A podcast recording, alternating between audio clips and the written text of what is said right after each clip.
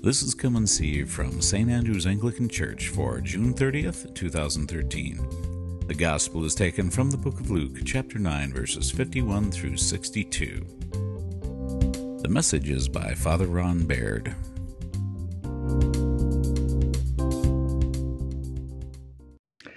You know, frequently we hear this call in the Gospels and in Paul that we should die to ourselves and live for Christ. It's a very common theme. Jesus talks about it frequently when he says things like, Anyone who does not pick up their cross and follow me is not worthy of me. Um, he who would save his life will lose it. You know, it's a very common kind of thing. But what does that look like?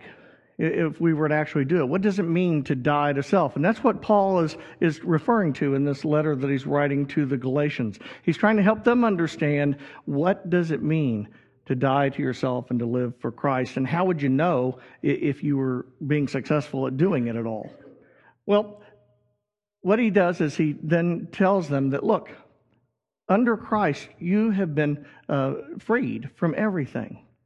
But freedom, for freedom's sake, isn't the, really the point. You are now free to die to the flesh. And so he puts this sort of um, tension between the flesh and the spirit. He said, You know, most people live by the flesh. If they're hungry, they eat. You know, I mean, they, they, you're driven by what you feel, what your passions are, what your urges are. And he said, But to be led by the Spirit is to deny those things. That's a really hard lesson in today's modern world because instant gratification has become an addiction for our society. But what he's saying is that actually it's the opposite that brings real life. Not the gratification, but the self denial. And so he says, put to death the ways of the flesh. You know, get rid of all those things because all, ultimately all they will lead to is licentiousness and carousing and drunkenness. And I like it at the end. He says, and things like these sort of like, etc. that kind of covers it all, doesn't it? But he says those things will not lead you to life or freedom. They will only lead you to be enslaved by your passion. And we see it in the world all the time. You know, one of the things that, that's becoming more and more apparent is that everything is about how we feel. You know, I even in I'm, I'm old, I realize, but um, but I'm not that old if I had told my parents that I didn't I didn't like it, you've hurt my feelings, you know what they would have said? Get over it. I mean, I remember my mother when you made me mad. Well, you got mad, get glad again. it wasn't her problem. And I remember my dad specifically a number of times telling me, look, believe it or not, I was not born to make sure that your feelings were always happy. You know, that's your problem, not mine. So what I tell John all the time is sounds like a personal problem to me. Uh, but it is true that if we give in to the ways of the flesh, it isn't something that frees us. In fact, all it does is make us want more. You know, they even have commercials based on this. Really show my age. Remember the Lay's potato chip commercial? Bet you can't eat just one. Mean, it's it's based on this whole concept of giving in to the flesh. And so when we do that, though, we ultimately die because what we're doing is we are now living into our mortal and animal nature as opposed to our spiritual nature. Now, Paul contrasts that by saying that those who are led by the Spirit live very differently than that because they put to death the ways of the flesh. And he says those who are led by the Spirit have certain characteristics that can be identified. And they were true then, and they're true for us now. I know you all have them all memorized, right? Some people are going, huh? Actually, I was memorizing them this morning, so if I forget one, somebody remind me. I finally had to break it down into threes. I couldn't do it any other way. But the first three are sort of the, the overarching kind of themes. That if you're led by the Spirit, then you, your life will be characterized, your, your person, your personality will be characterized with love, joy, and peace. Imagine that. Christians would be known by love, joy, and peace. And this kind of love isn't romantic love or, e- or even necessarily, by the way, um, uh, caring kind of love like you might have for your family or friends. It's, it's self sacrificing love.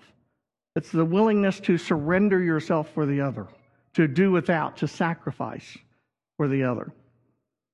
Joy. Wouldn't it be great if Christians were known by that today?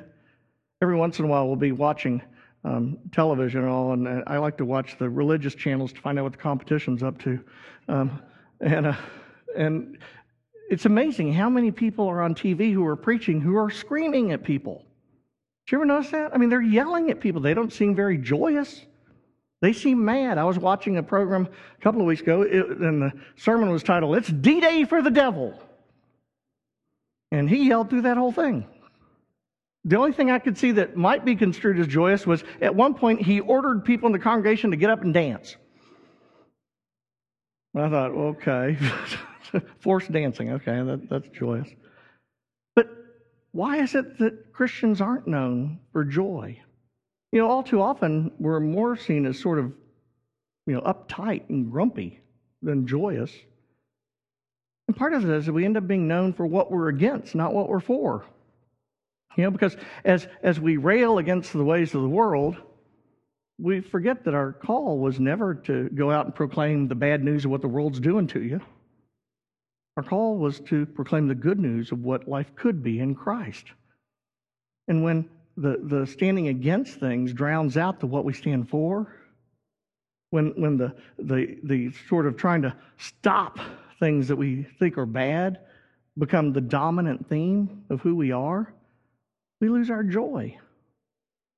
Now, I'm sure that all of you thought, I want to join the church so that I can be around grumpy people who are really uptight and judgmental. That's what you all decided, right? I mean, nobody does that.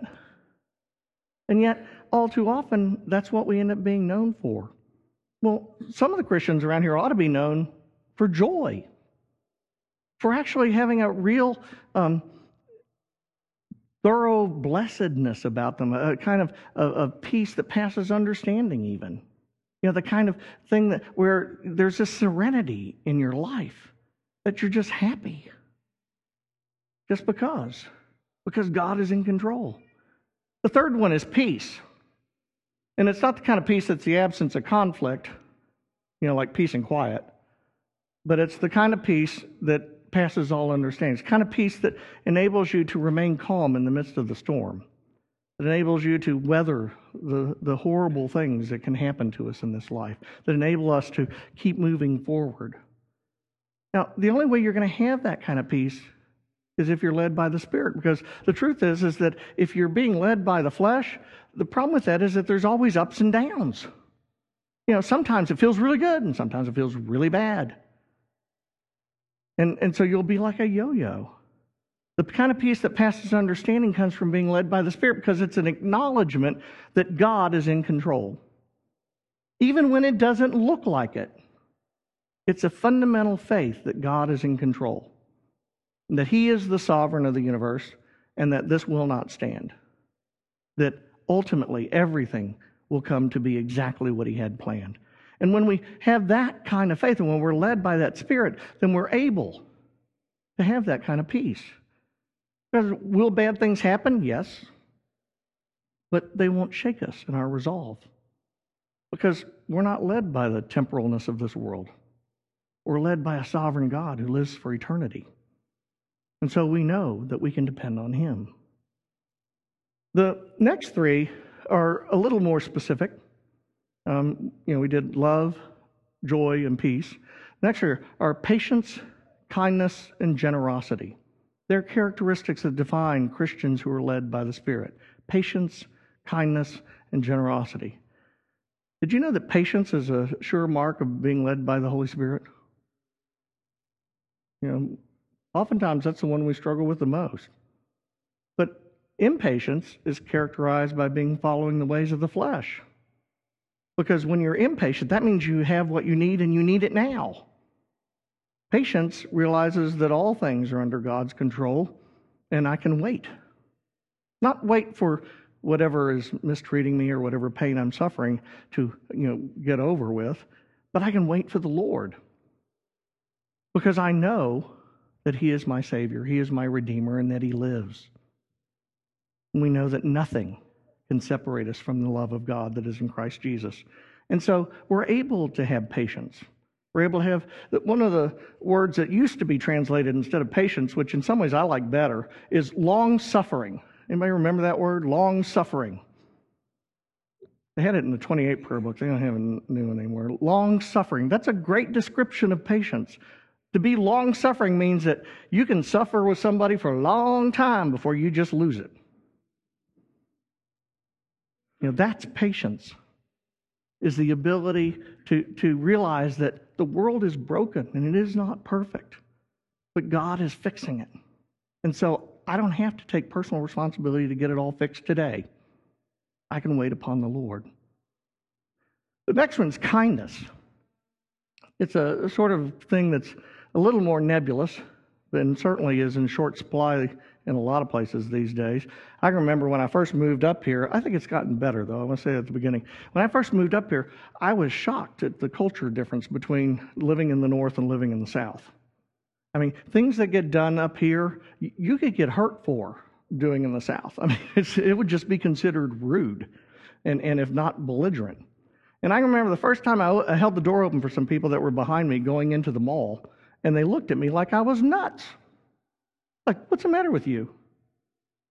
Didn't say thank you or anything. Just a strange person. Now, I have to say, it's getting better. I've noticed lately when I start opening doors for people, people are saying thank you. And I don't know if that's because I've managed to southernize part of Columbus, Ohio, or, or enough of us Southerners are moving up here. But, um, but it certainly is different. Because in, in the South, if you walk through a door and let the door slam on the person behind you, they would go, What's their problem? That's if they were in a good mood.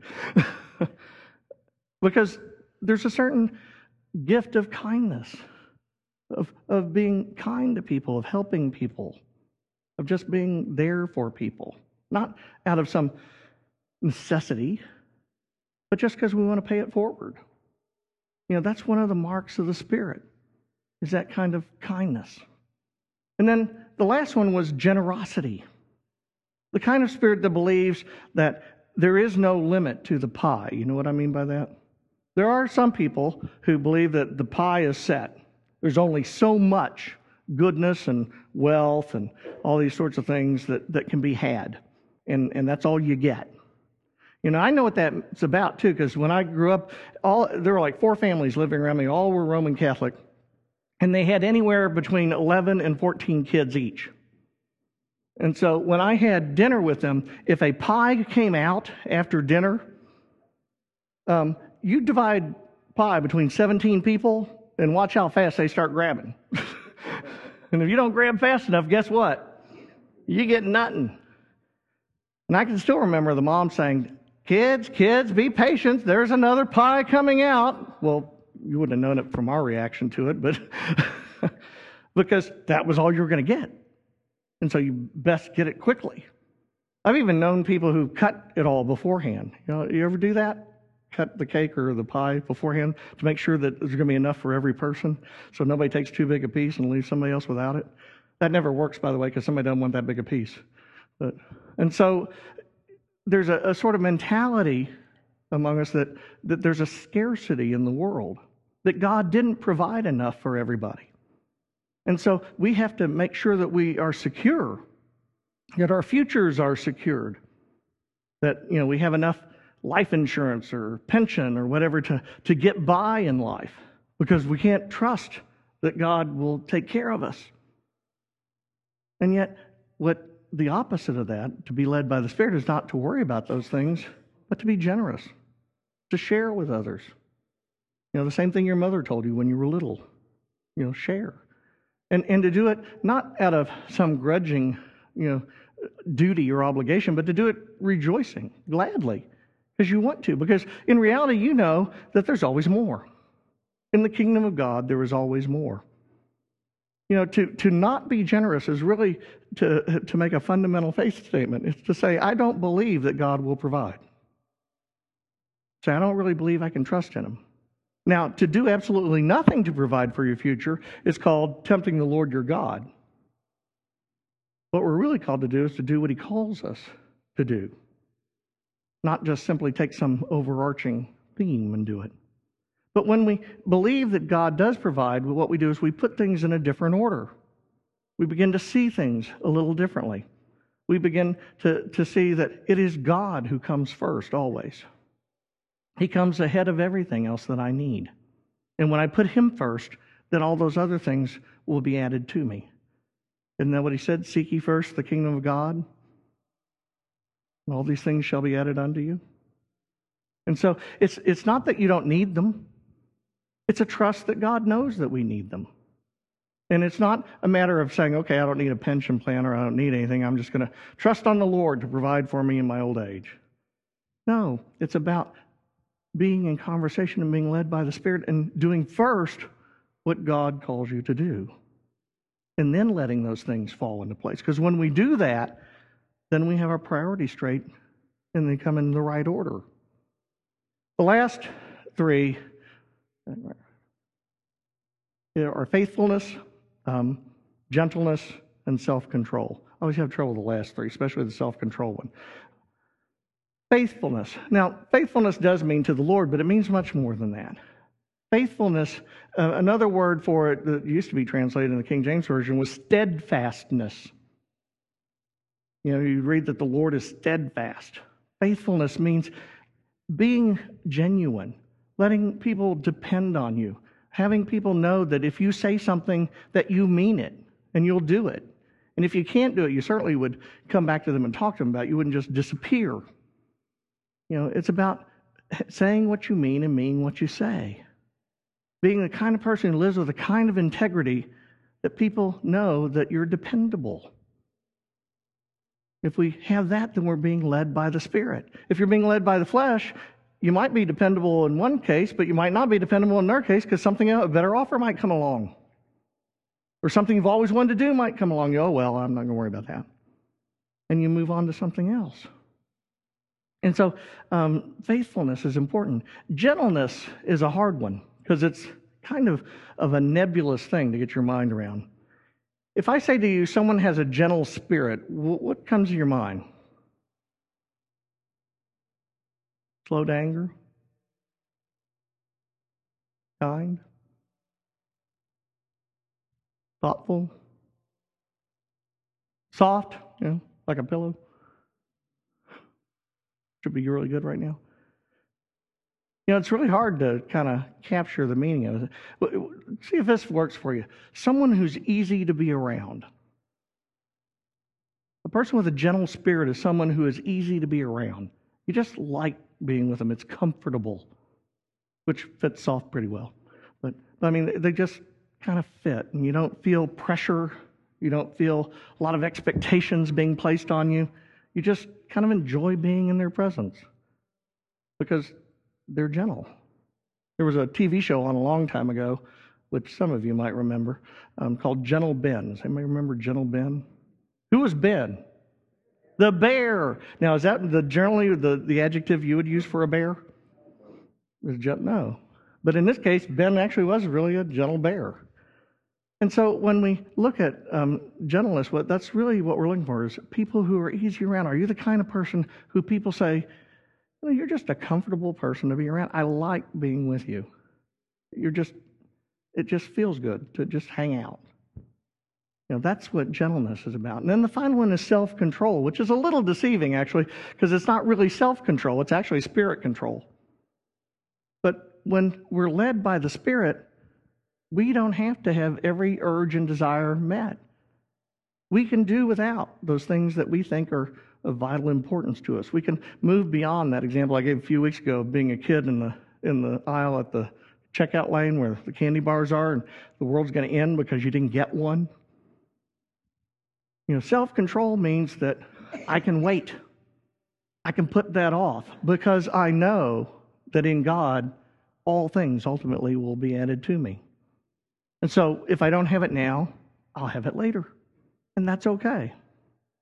And so we become able to, to delay gratification. And that's really what self control ultimately is all about. So when we put all of those things together, what we have is a good measurement for how we are doing in dying to the flesh and living in the spirit, or dying to self and living for Christ. Now, as I went through those, you might be thinking, well, I did some of them okay. You might be thinking, I don't do any of those very well. You might, you might be thinking, well, I did most of them very well, but I could do better. And all that's true because none of us have really attained that yet. Even Paul talks about it is not yes, yet that I have attained the prize, but I press on. Because that's really the Christian calling. And these things are not, so, so you should try more to be gentle. I want all of you to go home today and be gentle.